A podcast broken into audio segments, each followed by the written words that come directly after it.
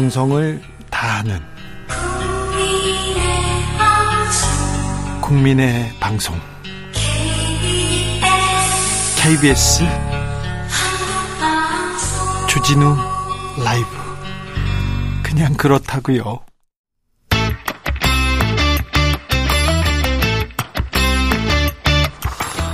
최고와 최고가 만났다. 자존심 강한 두 최고위원들의 대결. 최고의 정치. 국민의힘 김병민 최고위원. 예, 반갑습니다. 더불어민주당 서은숙 최고위원 모셨습니다. 어서 오세요. 네, 안녕하세요. 반갑습니다. 서은숙 최고위원은 주진우 라이브 첫 번째 인사인데요. 네, 오늘 음. 첫 방송입니다. 네네. 네. 네. 잘 오셨습니다. 감사합니다. 자, 태풍 피해가 없어야 될 텐데 이 태풍 피해 대책 잘 세웠는지 문재인 네. 정부한테 물어봐야 됩니까? 아, 윤석열 정부에서 네. 어, 꼼꼼한 대책을 수립하고 네. 있었고 또 얼마 전에 집중호우 어, 산사태 때문에 여러 피해가 있지 않았습니까? 네. 아, 많은 국민들이 제일 가슴 아팠던 건 궁평 지하차도 어, 침수 등을 보면서 많이 마음 아파했을 텐데요. 철저한 대비로 두 번 다시 같은 인명 피해 등이 나타나서는 안 된다 생각하고 이제 정부가 아, 그 모든 총력을 기울이고 있다 생각하고 뭐 아직도 이 태풍이 다 지나간 상황이 아니기 때문에 마지막 태풍이 한반도를 빠져나갈 때까지 한시 긴장을 놓치지 않고 네. 최선을 다하고 있다 말씀드립니다. 태풍은 매해 왔어요. 그런데 네. 올해는 네. 좀더 불안하다 이런 분들이 많아요. 네. 잼버리 행사 이거 음. 이게 그렇게 큰 행사였나 이걸 이렇게 대비를 못했을까 준비됐죠. 아 이것도 문재인 정부한테 물어봐야 됩니까? 그렇지 않죠. 그 박근혜 정부부터 시작돼서 문재인 정부 박근혜 이어서 정부한테 물어보자고요? 이어서 윤석열 정부까지 왔던 6년의 준비 기간이 있었던 잼버리 행사고요. 그 잼버리 초기 상황에 대한 뭐 미흡했던 점 아마 이제 국민들이 다 보셨을 거고 다만 그 내용들을 그래도 4만 명 가까운 세계 청소년들이 모였기 때문에 네. 잼버리 마지막 순간까지 어, 건강과 안전은 물론이고 그렇죠. 대한민국에서 좋은 기억을 갖고 돌아갈 수 있도록 네. 지금은 기업 종교 단체 그리고 지방자치단체 등 모두가 협력해서 또 노력을 하고 있는 상황이기 때문에 네. 마지막 순간까지 좋은 어, 추억을 쌓기 위한 노력들이 계속되고 있다고 생각합니다. 서은숙 최고위원. 네, 뭐, 그 진행 과정에 대한 부분들은 앞으로 또 철저한 조사와 이 점검들이 필요할 거라 생각하고요. 문제는 이제 마지막 마치는 날까지 안전하게 맞춰야 되는데 문제가 발생하고 난 이후에 대응하는 과정에서 저 너무 안타까웠습니다. 이게 어 특히나 이제 내일 그 콘서트가 지금 예정돼 있는데요. 콘서트는 내일 하지만 태풍이 지금 내일 오후쯤으로 물러갈 것 같다라고 얘기를 하고 있는데 내일 오전쯤까지 네, 근데 이게 준비하는 과정 에 과연 이 준, 어, 안전하게 준비될 수 있을까 이런 걱정이 좀 많이 들고요. 어쨌든 이 그 잼버리 대회는 정부가 주도하고 어 정부가 진행한 행사예요. 잘 되었다면 정부가 칭찬을 들었을 행사지만 이게 이 과정에 이런 파행이 생기는 것 또한 정부가 책임을 져야 됩니다. 이게 뭐 전북도가 야당이라서 혹은 또 만만한 여가부 이렇게 책임을 떠넘기는 이런 것보다는 정부가 끝까지 책임지고 하는 모습을 좀 보여야 될 필요가 그러니까요. 있다고 생각해요. 그래서 이제 네. 잼버리 끝나면 어, 정부 여가부, 여가부 장관 뭐 경질이나 예, 경질 네. 그리고 전북도에 대한 음. 대대적인 감사 이런 얘기 흘러나오고 있는데 어떻게 음, 책임의 시간은 반드시 올 겁니다. 이것은 더불어민주당도 마찬가지로 주장을 하고 있음에도 불구하고 네. 지금 이제 잼버리가 현재 진행 중에 있기 때문에 서로 내탁 공방 벌이는 것에 대해서 국민들께서 매우 불편해하시지 않습니까? 네. 이제 내일 폐영식도 다 끝나고 나면 수천억, 천억이 넘게 들어갔던 그 운영 예산들은 제대로 집행됐던 것인가? 그렇죠. 일본에서 그, 2015년에 예. 어, 잼버리가 있었어요. 그때 총 사업비 규모가 300 95억 원이었어요. 그보다 훨씬 더 많은 금액이 어, 국민의 혈세로 들어갔는데 1171억. 제대로 된 샤워장, 화장실 등에 대한 설치도 이루어지지 않았던 일들부터 또 이 예산을 어, 세계 잼버리를 보러 가겠다고 방만하게 외유성 출장을 갔던 공무원들 예. 그리고 새만금에 들어갔던 많은 이 간접 비용까지 치게 되면 천억이 아니라 정말 천문학적인 금액이 들어갔는데 네. 어, 어디서부터 문제인지 꼼꼼하게 따져묻는 책임의 시간이 곧 돌아올 거라고 생각합니다. 자, 선숙 최고위원님 광복절 특사 명단 어떻게 보셨습니까? 네. 아, 그 재벌과 초부자들을 위한 네. 그 윤석열 정권이 서비스한 게 아닌가 하는 생각이 좀 들었고요. 또, 또, 또 회장님 이름들이 많았어요? 네, 회장님 이름들도 많았고요. 또 유죄받은 지 얼마 되지도 않은 그 김태우 전 강서구청장 네. 명단이 있어서 제가 깜짝 놀랐습니다. 네.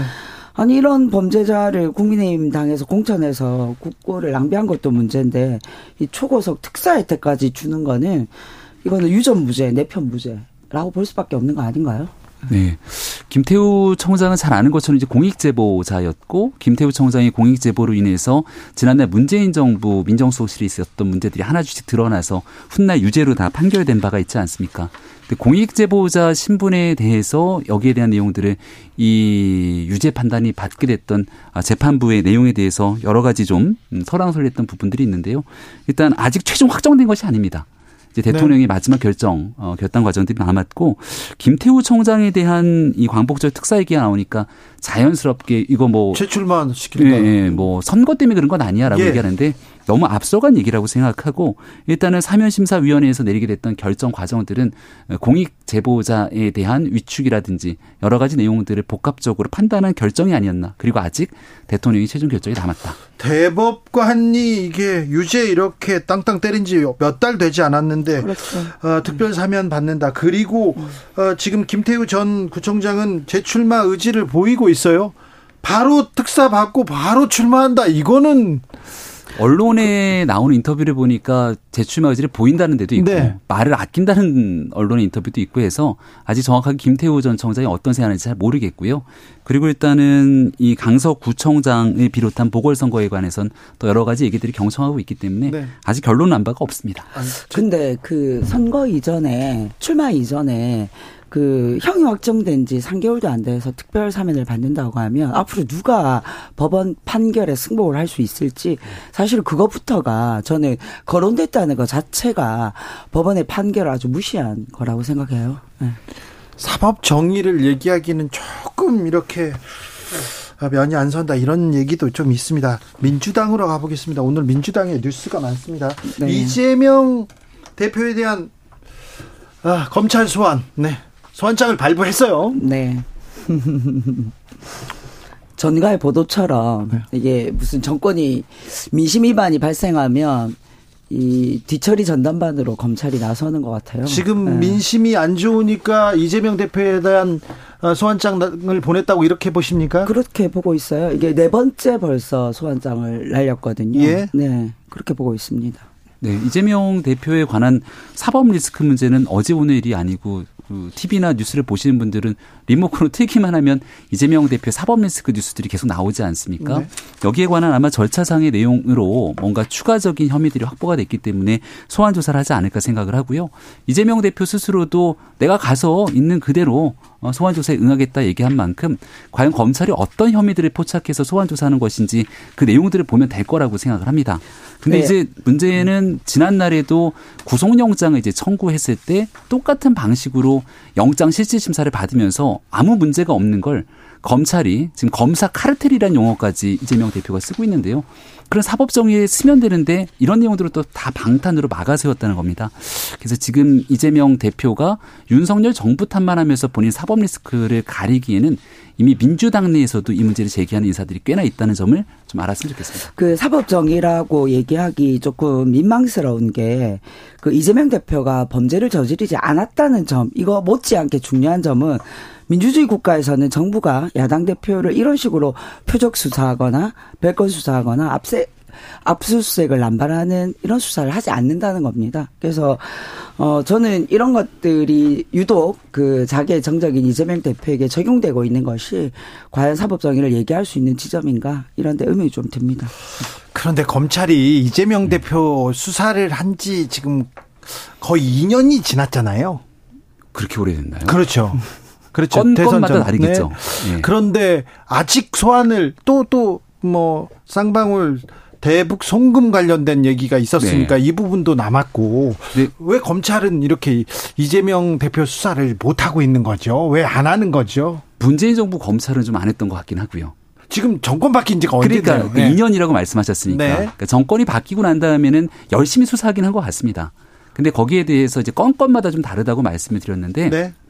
만약에 지난날 수사하는 단계 단계의 상황들이 있을 텐데 어느 정도 강제 수사가 필요한 부분이 있다면 거기에 대한 혐의를 포착하고 영장을 치고 하는 것 아닙니까? 네. 이런 걸 방탄으로 막아 세우기도 했었고 또 지금 이 대북 송금 같은 경우는 주변인들에 대한 수사가 끝나야 그다음 이재명 대표로 넘어가게 될 텐데 여기에 대한 핵심적인 중간 단계의 이화영 부지사가 있는 거잖아요.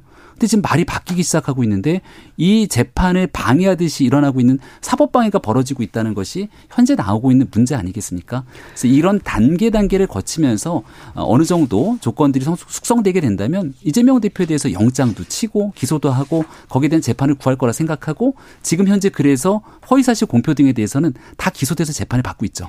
그걸 그런 것들이 지금 2년째 반복해서 진행되고 있는데 아무것도 확실하게 협의가 나오는 게 없어요. 어, 재 판을 진행하다가 재판 진행 과정에 허위 사실들이 계속해서 나오면 또 다른 내용으로 어, 영장을 친다거나 이런 것들이 계속해서 반복되고 있는데 그러니 국민들 입장에서 또 민주당 입장에서는 위기마다 이재명 대표를 어, 오히려 국민의 힘이나 정부가 방탄용으로 쓰고 있지 않느냐라는 얘기가 나올 수밖에 없는 거 아닌가요? 음, 제가 그 드러난 게 하나 있는데요. 그 김혜경 씨 법과 관련된 거 선거 때 굉장히 논란이 컸고 네. 7만 5천 원 말씀하시는 거예요. 부인하고 그랬는데 네. 여기에 대한 그 해당 공무원 유죄 판결이 났던 뉴스 아마 오늘 보셨을 거라고 생각을 합니다. 네. 그리고 허위사실 공표 등으로 이제 기소가 돼서 재판을 다투고 있는 부분들은 하나둘씩 재판 결과를 통해서 이제 나중에 증명하면 될 일이라고 생각하고요. 네, 뭐 말씀하신 대로 검찰이 좀 열심히 해서 뭔가 혐의를 밝혀내거나 특히 이재명 대표 본인과 관련해서 어 정확한 물증이나 증거를 통해서 유죄 여부를 따질 수 있는 것으로 가야지 어 물타기식의 수사나 또 언론을 통해서 계속해서 비사실을 유포하는 이런 것들이 반복돼서는 안 된다고 생각해요. 민주당 네. 혁신위원회가 당 혁신안 최종안을 발표하고 조기 해체했습니다. 네. 어떻게 보십니까? 네, 그 어쨌든 혁신이가 지금 대, 어, 대연제를 폐지하고 1인 1표제를 결단을 했는데요. 어, 저는 잘한 결정이라고 봅니다. 근데 그게 네. 민주당 네. 혁신의 가장 중요한 문제입니까? 아, 이게 이런 얘기를 많이 하시는데 왜 하필 총선 앞두고 네. 지금 뭐 그게 그렇게 중요해? 왜 네. 지금 그걸 해? 라고 얘기하는데 전당대회를 앞두고 또 이 얘기를 꺼내면 또 누구에게 유리하게 작용하냐 불리하게 작용하냐 이런 얘기가 나올 거예요 오히려 하지만 이제 이 당원들 민주당의 당원이 지금 굉장히 많이 늘어났어요 당의 주인인 당원을에게 제대로 된 권한을 주기 위해서는 혁신안의 내용 중에 저는 당원들의 사기를 일으킬 수 있는 중요한 내용이라고 생각해요. 네, 뭐 이거는 워낙에 많이 이슈가 됐던 거라 뭐 그렇다 치고 민주당에서 굉장히 반발이 강한 게 현역 의원들 페널티 주는 것 이제 공천 과정에서 음. 심사해 갖고 그리고 이제 원로로 불리는 사람들에 대해서는 가능한 안 나왔으면 좋겠다. 용단에 대한 얘기들까지 나오더라고요. 그럼 앞서 앵커께서 말씀하셨던 우선순위라는 게 있을 건데 너는 나오지 않았으면 좋겠다. 너는 페널티다 이렇게 얘기를 하는데요. 혁신이가 이재명 혁신이라는 얘기까지 듣지 않습니까?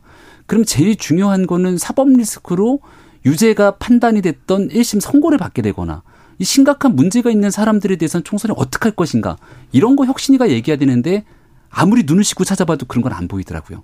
그러니까 이재명 대표를 비호하기 위한 혁신이냐라고 하는 얘기들을 어떻게 피해갈 길은 없어 보입니다. 아, 네. 뭐 1인 1표제 하는 것이 저는 이게 이재명 방탄을 하기 위한 내용은 아니라고 생각하고요. 그다음 공천과 관련해서 뭐 딱 집어서 누구를 나오라 마라 이런 얘기보다는 어 오히려 어이 선수가 높으신 분들이 신진 세력들을 위해서 양보해 줬으면 좋겠다라는 앞으로의 이제 그런 바램을 얘기하는 정도였다고 생각하고요. 혁신의 내용 중에 이재명 대표에게 유리하거나 혹은 뭐 이재명을 지키기 위한 내용들은 저는 별로 없었던 것 같은데요. 오히려 민주당이 내년 총선에서 승리하기 위해서 혹은 민주당 내부에 고질적으로 있는 어떤 어 조직의 그런 병폐 이런 것들을 바꿔내기 위한 내용들이 그나마 좀 들어가 미진하긴 하지만 뭐 들어가 있었다라고 봅니다. 네. 근데 다선 의원들이 봤을 때 되게 불편할 것 같고. 아, 뭐 그럴 수 있죠. 네. 아니, 그럴 수 있어요. 네, 그럴 수 있죠. 혁신이라는 게 그당 네. 내부에 많은 불편함을 뚫고 가야 됩니다. 그렇죠. 근데 네. 지금의 민주당을 보면서 김은경 위원장도 초선 의원들 문제점을 잡았잖아요. 초선 의원들 중에서 상당히 문제가 있는 의원들도 많거든요. 그러니까 제가 말씀드리는 것처럼 이게 이제 총선 승리를 위한 기본적인 상식의 관점에서 봤을 때 단순하게 초선이냐 다선이냐에 대한 내용으로 혁신안을 끌어갈 게 아니라 민주당이 현재를 어렵게 만들었던 사람들이 있잖아요. 뭐 돈봉투 문제도 있을 거고 김남국은 코인 사태도 나타났을 것이고 그럼 이런 도덕성에 대한 회복이 제가 상대 정당에서 봤을 때 민주당 혁신의 제 1의 과제인 것 같은데 그런 얘기들은 하나도 보이지 않는 상태에서 혁신안이 나왔다는 걸 보니까 네. 이재명 대표 지키기 아니냐라는 얘기가 나온 거고 하나 더 얘기를 하면 이 대의원제 같은 경우 별로 중요하지 않다고 생각되는데 이 얘기를 굳이 지금 끌어서 얘기한다는 건 이재명 대표가 혹시 물러나게 됐을 때를 대비한 보험 아니냐는 얘기가 이미 여러 전문가들 사이에서 나오는 만큼 굳이 이런 그 오해를 그 이재명 대표는 이재명 대표는 이미 대의원 제도가 존치 않은 상황에서도 77.7%로 당선이 됐던 분이고요. 그래서 뭐 그런 거는 말 그대로 억측이라고 저는 생각을 하고 사실 뭐 돈, 전당대회 돈봉투 사건이나 이런 것들이 야기됐던 것도 대의원제도의 병폐가 저는 묻어 있는 거라고 생각을 해요. 그래서 오히려 표의 등가성을 정확하게 주는 1인 1표제 이런 것들이 당원들이 요구했던 내용이기도 하고 그리고 저는 뭐 이렇게 다선 의원, 초선 의원 이런 것보다는 사실은 뭐 이게 이 나이 많으신 분들 올드보이 우리가 흔히 얘기하는 이런 분들이 출마한다 뭐 다시 출마한다 이런 얘기 나오는 것도 생물학적 나이의 문제가 아니라 오히려 정치권에서는 문화적으로 올드보이 분들이 더 문제이지 네. 생물학적 나이의 문제는 뭐 아니라고 봅니다. 서은숙 네. 최고위원님은 부산 지역 기반이시죠? 네, 부산입니다. 부산 진구 갑 지역입니다. 네. 네. 어, 그 지역구에서 민주당이 별로 인기가 높지 않죠. 어렵죠. 어렵죠. 네. 왜 그럴까요? 그러게요. 이게 부산이 그 3당 합당 이후에 원래 야도였는데 어느 순간에 부산이 이렇게 여도로 바뀐 것 같아요. 3당 합당 이후에는. 근데 뭐 최근에도 어 최근의 변화를 보면 부산도 이 변곡점들을 많이 지나면서 그 이전의 선거 결과들을 보면 또 민주당이 상대적으로 이 선전했던 결과들도 있어요. 그래서 뭐 저는 뭐 내년 총선만 놓고 보자면 부산도 뭐 해볼 만한 해볼 만하다라고 네. 생각합니다. 위원님은 그 네. 어려운 부산에서 구청장까지 하셨더라고요. 네, 네. 아주 뭐 민주당 네. 바람이 불때 네. 아, 정장을 했죠. 겸손하게 또 얘기하십니다. 네. 어, 검찰이 조국 전 장관의 딸 조민 씨 기소했습니다. 4년이 지났습니다. 정경심 교수가 이렇게 기소되고 감옥에 간 것도 네. 어, 꽤 오래됐는데 왜 지금 딸을 기소했을까요? 조전 장관 재판이 좀 빨리 끝났으면 좋겠는데 아직도 2심 재판을 앞두고 있잖아요. 네. 그리고 그 과정에서 모든 것들을 다 인정하고 또 반성의 모습을 보이거나 했다면 정경심 교수도 그렇게 형이 과학 그 현재 나왔던 것보다는 더 줄어들 가능성이 훨씬 컸을 거라 봅니다. 근데 지금도 여전히 조 전 장관 가족 전체가 관련된 내용들에 대해서 대하는 태도들이 그 여전히 반성의 모습들을 다 보이진 않고 있다 생각하고 조민 씨 같은 경우도 본인의 관련된 적어도 본인의 입시에 관련된 일들이었기 때문에 아마 거기에 대한 기소가 불가피하다고 검찰은 판단했던 것이 아닌가 싶습니다. 저는 이게 검찰이 칼을 막 휘두르다가 멈추지를 못하는 것 같아요. 그 사실 조국 이슈는 그 정부 여당이 유리하다고 판단해서 좀 오버하는 것 같다는 생각이 들고요. 그럴 네. 수도 있다. 이런 정치적 해석은 있어요. 아, 저희한테 유리하다고요? 조국 카드는 지금 계속 검찰과 국민의힘 네. 여당한테 유리한 이슈기 때문에 계속해서 오. 지금 쓰고 있는 거 아니냐 이런 얘기를 했는데 이건 진짜 동의하기 어려운 게요. 네. 김명수 대법원에 대해서 저희가 비판 많이 하잖아요. 왜 대법원에서 이렇게 재판에 대해서 빨리빨리 끝내줘야 될 것도 안 끝내냐. 조국 전 장관 문제 2019년도에 터졌습니다. 네. 그리고 지금까지 다른 데는 다 대법까지 끝난 사건들이 너무너무 많은데 조 전 장관 거 이제 1심밖에 안 끝났잖아요. 지금 대법 얘기 법, 법원 얘기가 아니라 아니, 검찰 그, 얘기 하지 않습니까? 왜냐하면 조 전 기소를 조, 4년 전에 해, 해야 되는 거를 안 왜, 하다가 왜이 얘기를 드리냐면 음. 조전 장관 대법 문제가 딱 끝났어요. 그럼 더 이상 이런 얘기 할 필요도 없습니다. 근데 1심을 받고 나서도 계속돼서 조 전 장관이 딸과 함께 토크 콘서트도 하고 계속 뭐가 문제냐는 방식의 행동들을 보여주고 있으니 여기에 대해서 결국 조민 씨 문제가 다시 끌어나오는 게 아니냐는 아, 그러면 거죠. 검찰이 그런 상황을 이용해서 계속 이 이슈를 유리하게 끌고 가고 있다라고 볼 수밖에 없는 거죠. 의원께서는 지금 네. 정, 그럼 검찰이 정치하고 있다고 보시는 건가요? 네, 저는 그렇게 보고 있습니다. 저는 네. 검찰 입장에서는 통상적으로 가족이 이렇게 모두 다 같이 얽혀 있으면 강제 수사라거나 하는 부분들을 적정 수준 조절도 할 수 있다고 생각을 합니다. 근데 모두가 다 같이 부인하면서 모르쇠로 일관하고 이게 국민적 분노가 커지고 있는 상황에서 이걸 그냥 두고 넘어가기도 매우 어려웠을 거라고 생각합니다. 3, 4년 전에 분노가 그렇죠. 가장 컸지 않을까요? 네. 4년 전에 기소를 해도 했었어야죠. 근데 지금 사실 조민 씨 같은 경우도 고졸로 열심히 살겠다고 하는 이 사람을 너무 유치하게 괴롭히는 거 아닌가 이런 생각이 들어요. 글쎄 저는 네. 뭐 쉽게 동의하기는 어렵습니다. 네. 고 노무현 전 대통령에 대한 모욕 혐의를 받던 정진석 의원 실형 선고 받았습니다. 이 선고는 어떻게 보셨습니까? 6개월 선고가 됐더라고요. 네. 그 즉각 항소 어, 했죠. 를 하겠다 이렇게 얘기를 했고 근데 이제 이게 SNS에 글 하나를 썼던 내용으로 보이는데요. 조금 내용이 과할 수는 있을지 모르겠지만 정진석 위원장 얘기는 당시 이제 박원순 시장이 이명박 전 대통령의 정치 보복 때문에 노 전 대통령이 돌아가셨다라고 하는 내용들을 끌어다가 얘기를 하면서 썼던 글인데 이게 징역 6개월이 나올 사안이라고는 저는 보기 좀 어려울 것 같습니다. 재판부에서는 악의적이고 매우 경솔한 공격이었다 이렇게 얘기합니다. 그래서 그 한마디만 더 덧붙이면 그 정도의 톤에 대한 SNS 글들을 다시 한번 복귀해보고 지금 현재 민주당에서 하고 있는 가짜 뉴스부터 굉장히 많은 글들이 있는데 아마 이제 법원에서 판단하게 되면 형평성의 잣대를 가져가야 될 거거든요. 징역 6개월. 나머지 일들에 대해서도 지금 여러 가지 소송이 걸려 있는 일들이 많은데 어느 정도 형평성이 나오게 되는지를 한번 지켜보게 될 겁니다. 네, 저는 법원이 판단한 악의적이고 경솔한 의도가 너무 이 경솔한 행동이었다라는 게 딱 맞는 말인 것 같고요. 지금 사실은 국민의힘의 여러 이 공직의 후보로 거론되시는 분들의 이런 가짜 뉴스 그다음에 어 일배성 글들을 옮겨서 SNS 에 올리는 이런 것들이 굉장히 많은데 앞으로도 이런 것들에 대해서는 좀 이 엄벌에 처해지는 그런 것들이 있어야 된다고 생각합니다. 김병민 최고위원한테 네. 하나만 물어볼게요. 아, 후쿠시마 예. 오염수 예. 이제 방류할 것이다. 일본 언론들이 네. 얘기하기 시작했습니다. 보도하기 시작했는데 네. 어찌 해야 됩니까? 우리는 일단은 IAEA의 결과 보고서에 대한 존중 얘기를 꺼낸 바가 있고요. 이건 뭐 대한민국의 문제이기도 하지만 대한민국만의 문제가 아니라 이 태평양을 두고 있는 전 세계의 문제이지? 그래서요.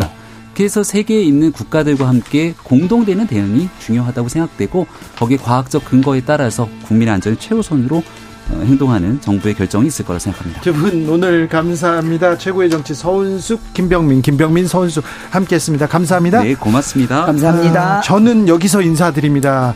아, 잠시 후 6시부터는 KBS 뉴스 특보가 이어지겠습니다. 태풍 안전히 잘 이렇게 넘기셔야 됩니다. 저는 내일 다시 돌아오겠습니다. 주진우였습니다.